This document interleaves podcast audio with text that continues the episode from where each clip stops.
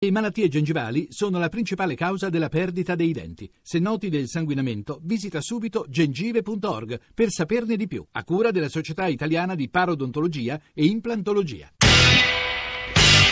Radio Anch'io, l'attualità in diretta con gli ascoltatori. Sono le nove e zero sei, Giorgio Zanchini al microfono, Radio Anch'io. Stamane è partito da quello che sta accadendo in Francia, poi il G R ci ha dato anche la notizia delle conseguenze terribili del maltempo. Dice, vedevamo, ascoltavamo anche eh, quello che ha appena detto la eh, ministra dell'Ambiente, Ségolène Royale, cioè che potrebbero esserci anche delle vittime, e si sta incrociando tutto ciò con un paese che non è paralizzato. Poi i francesi che ci hanno scritto e ci stanno scrivendo, gli ospiti francesi che stanno intervenendo eh, tendono a smentire questa ricostruzione. Costruzione un po', un po' drammatizzante che stiamo facendo noi italiani, ma è indubbiamente un paese che si sta, sta protestando in maniera molto forte contro le modificazioni, la loi travail e la legge sul lavoro che il governo Valls, la presidenza Hollande, vogliono assolutamente approvare prima delle elezioni del prossimo anno. E quindi le domande che arrivano sono le più diverse, perché gli italiani in fondo hanno protestato blandamente di fronte al Jobs Act, ma quelle eh, mi pare che i quesiti che interessano di più i nostri ascoltatori sono i seguenti, e li riassumo un po' per tutti, poi cito un po' di mail, un po' di sms, vi facciamo ascoltare eh, WhatsApp audio e vivi ascoltatori. A chi ci sta ascoltando? Marta Fana, Emanuele Massagli, eh, Giorgio Cremaschi tra poco, vari, vari ospiti. La flessibilizzazione, la precarizzazione del mercato del lavoro, le modificazioni sono l'unica risposta possibile di fronte alla sfida della globalizzazione. Almeno sono un lavoro? Sono le uniche forme che possa assumere il lavoro oggi? Perché questa mi sembra la domanda che si pongono gli ascoltatori, e quindi vorremmo da voi le testimonianze su quello che il Jobs Act ad esempio ha modificato in Italia. Scrivo, eh, leggo Michelle, eh, trentadue anni, esperienza decennale, due figli totalmente a carico e niente, da quindici mesi sono disoccupata, trovo solo lavori eh, che cercano under ventinove, che rientrano in garanzia giovani, che ricordiamo parte dai quindici anni. L'unico che ho trovato fuori garanzia giovane era lontano da casa, sottopagato con i voucher. Inizio ad avere paura. E sui voucher qualcosa dovremo dire. Tre tre cinque sei nove nove due nove quattro nove per sms, WhatsApp, WhatsApp audio, Radio Anch'io chiocciola rai punto it per i vostri messaggi di posta elettronica. Due WhatsApp audio. Buongiorno a tutti, sono Cristian Dalucca. C'è poco da fare, direi che la Francia ha una spina dorsale ben definita a differenza dell'Italia. L'Italia ha affrontato questa riforma del lavoro che credo che ormai è agli occhi di tutti a farloccata, perché sì, qualcuno è stato assunto, io stesso sono stato assunto il trentuno dicembre duemilaquindici, licenziato poi a febbraio. Cioè non è con qualche sgravio per tre anni che si risolve il problema del costo del lavoro. L'Italia ormai può puntare solo sulle competenze, ma nel mondo globalizzato vi posso assicurare che le competenze si trovano anche da altre parti. Eh? Non stupiamoci del, della Francia, che è rimasto l'ultimo baluardo in Europa contro l'ueismo selvaggio, cioè il liberal capitalismo che sta annientando tutti i diritti e le conquiste del mondo del lavoro e dei lavoratori stessi. Non c'è paragone con l'Italia, dove C G I L, C I S L, U I L hanno accettato che eh, per fare una manifestazione oppure semplicemente per salutarsi occorre eh, avere il visto e lo sta bene dei garanti dei vari scioperi. Un paio di ascoltatori scrivono le seguenti cose, eh, seguenti cose. Siete certi che la totalità degli ascoltatori sa esattamente ciò di cui state parlando? Non sarebbe opportuno anche rinfrescare pregi e difetti della riforma? Non so se si riferisca al Jobs Act italiano o alla loi travail francese, ma cercheremo di fare le due cose. Il vero punto, altro messaggio di Claudio, è la contrattazione aziendale. Su questo qualcosa abbiamo già detto, però bisognerà tornarci, perché questo è il nodo che diventerà determinante rispetto a quella di categoria, di settore. Quindi le condizioni, scrive Claudio, peggioreranno. Valeria da Roma, credo sia francese. Buongiorno Valeria. Buongiorno. Che ci dice lei? Allora, no, io dico una cosa, poi mh, non voglio entrare nel merito delle leggi o delle faccende. Come ha detto appunto una persona poco prima di me, in Francia in questo momento non c'è la paralisi. Posso anche dire un'altra cosa, i francesi adorano manifestare, a Parigi ci sono più di trecentosessantacinque manifestazioni all'anno, cioè più di una al giorno, per qualsiasi cosa. Per qualsiasi cosa. Beh, lei è romana, quindi sai, Roma ci va. Non vicino. Sono romana. No, sono dico francese. Però vive a Roma, però quindi sa che anche in Italia. Sì, sì, sì, sì eh. no, non, no, cioè l'Italia è meno, meno oppressiva in questo senso. Meno conflittuale, cioè, il popolo lei lascia dice. Anche più vivere il popolo, diciamo. Non solo, ma questi scioperi eh, ad oltranza, come appunto quello del novantacinque che aveva messo in ginocchio la Francia, non ottengono mai nulla. Se lei guarda, nessun governo di destra o di sinistra ha mai ceduto di un passo.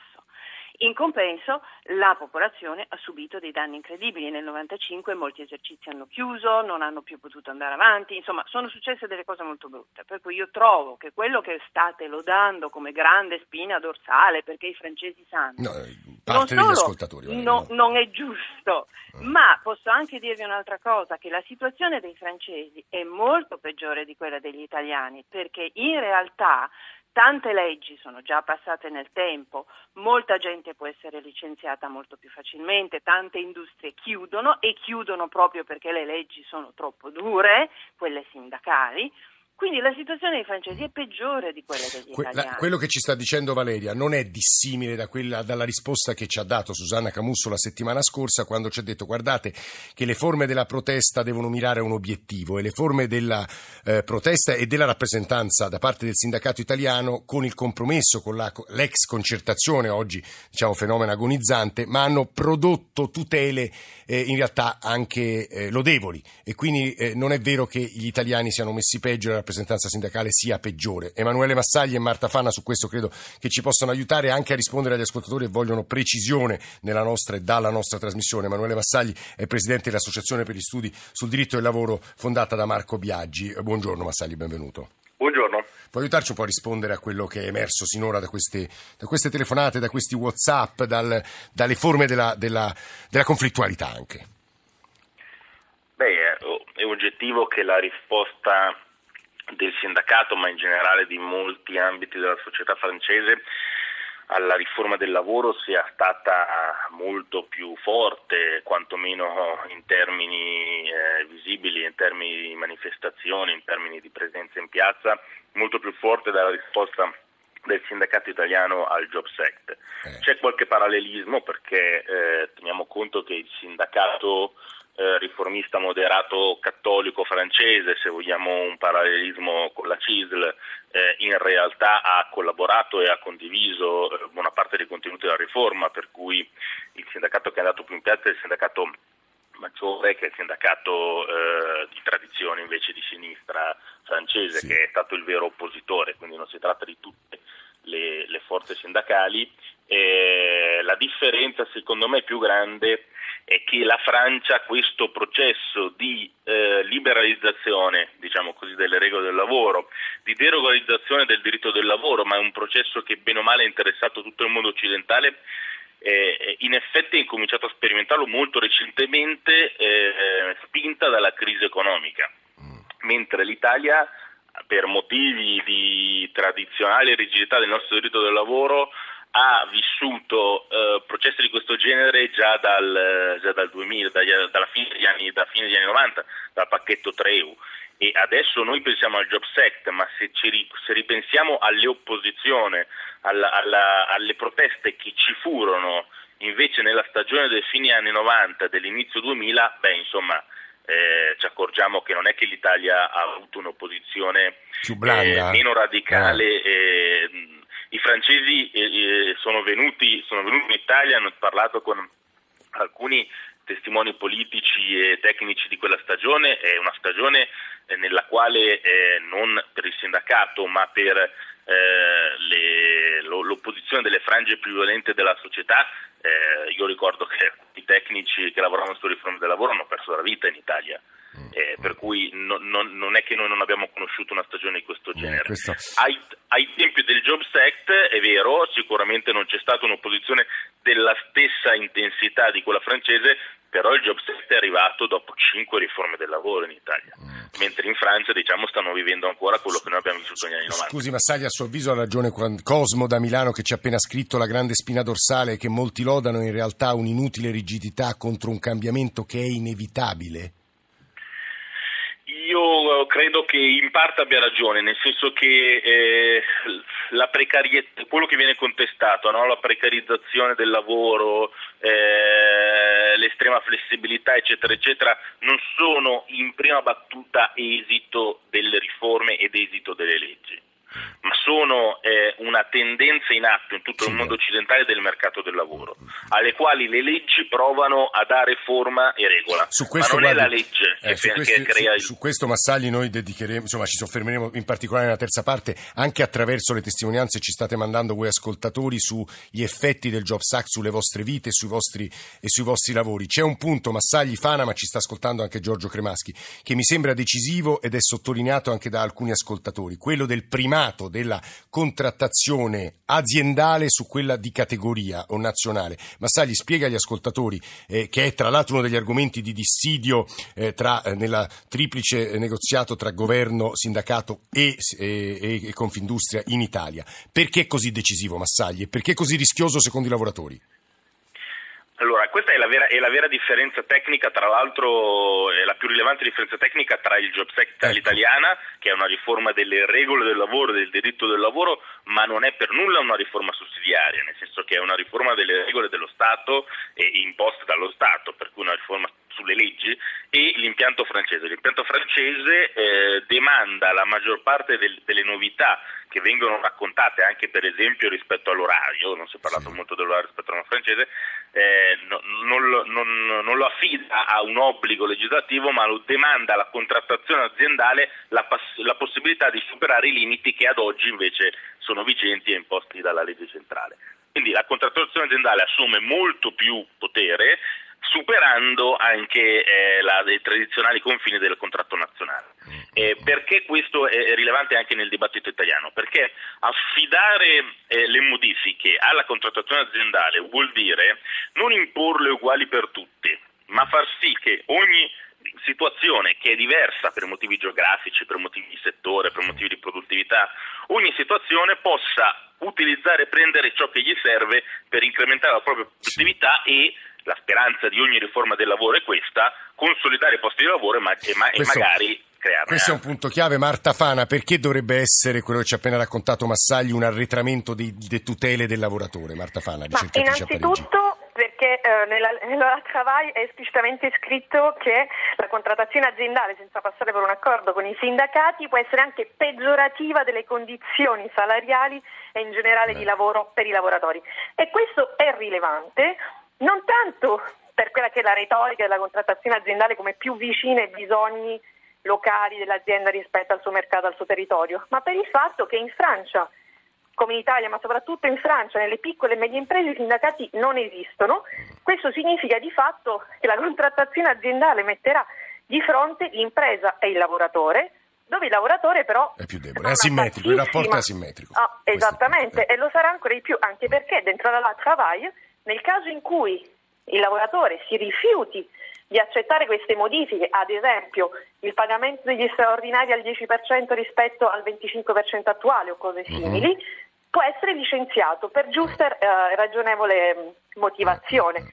Quindi di fatto si procede a quella che è la possibilità di un ricatto, e questa non è flessibilità. E questo, diciamolo, Fana, in Italia non c'è.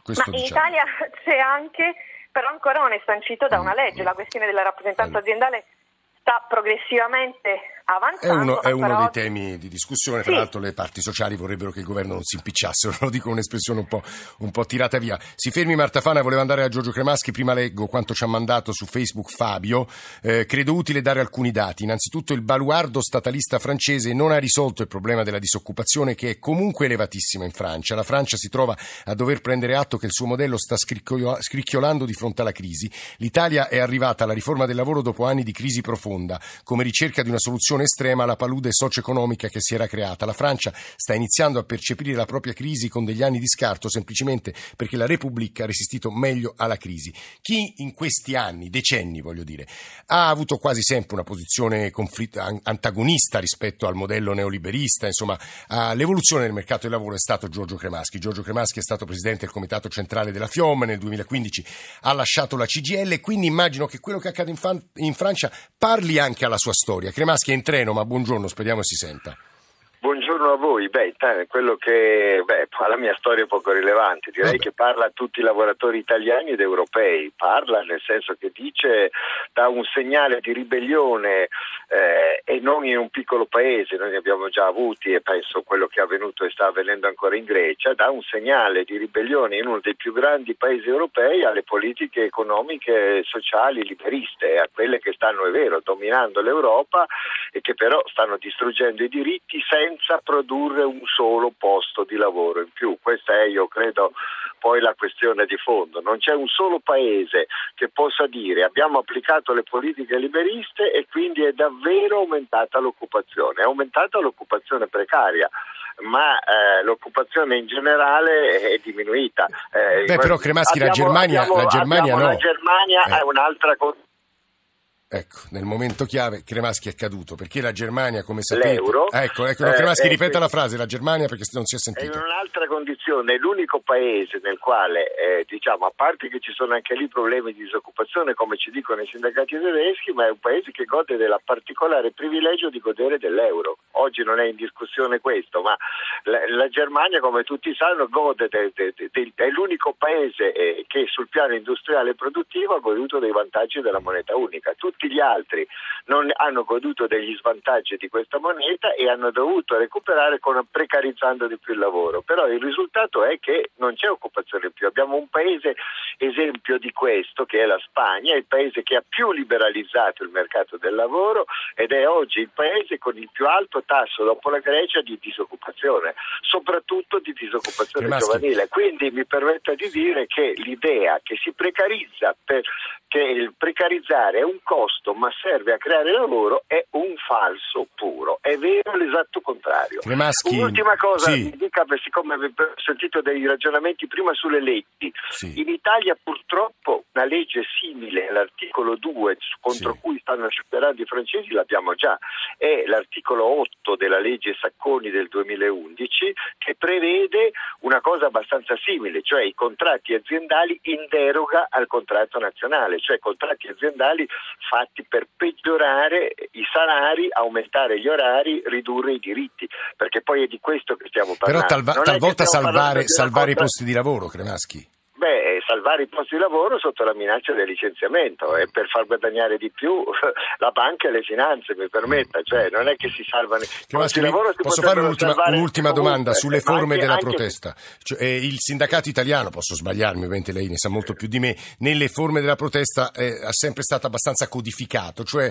complessivamente pacifiche e eh, senza violenza. In Francia non è stato così, non è così, la ribellione assume forme diverse dalla nostra. Che, che riflessioni le suscita? Questo, che sbaglia il sindacato italiano, guardi, gliela dico proprio così, mm. cioè in questa situazione, a parte che non, la violenza che adesso in, in queste manifestazioni io vedo una, forte, una fortissima violenza della polizia, ci sono circa millecinquecento arresti, vedo quindi un atteggiamento molto repressivo verso il movimento di lotta. Detto questo, se, se, se parliamo di scioperi duri, di scioperi con picchetti, di scioperi nei servizi pubblici, eh, che peraltro hanno, dicono i sondaggi, un grandissimo consenso nella popolazione francese, in cui tutti Tutti i sondaggi dicono che tra il sessanta e l'ottanta per cento è per togliere questa legge.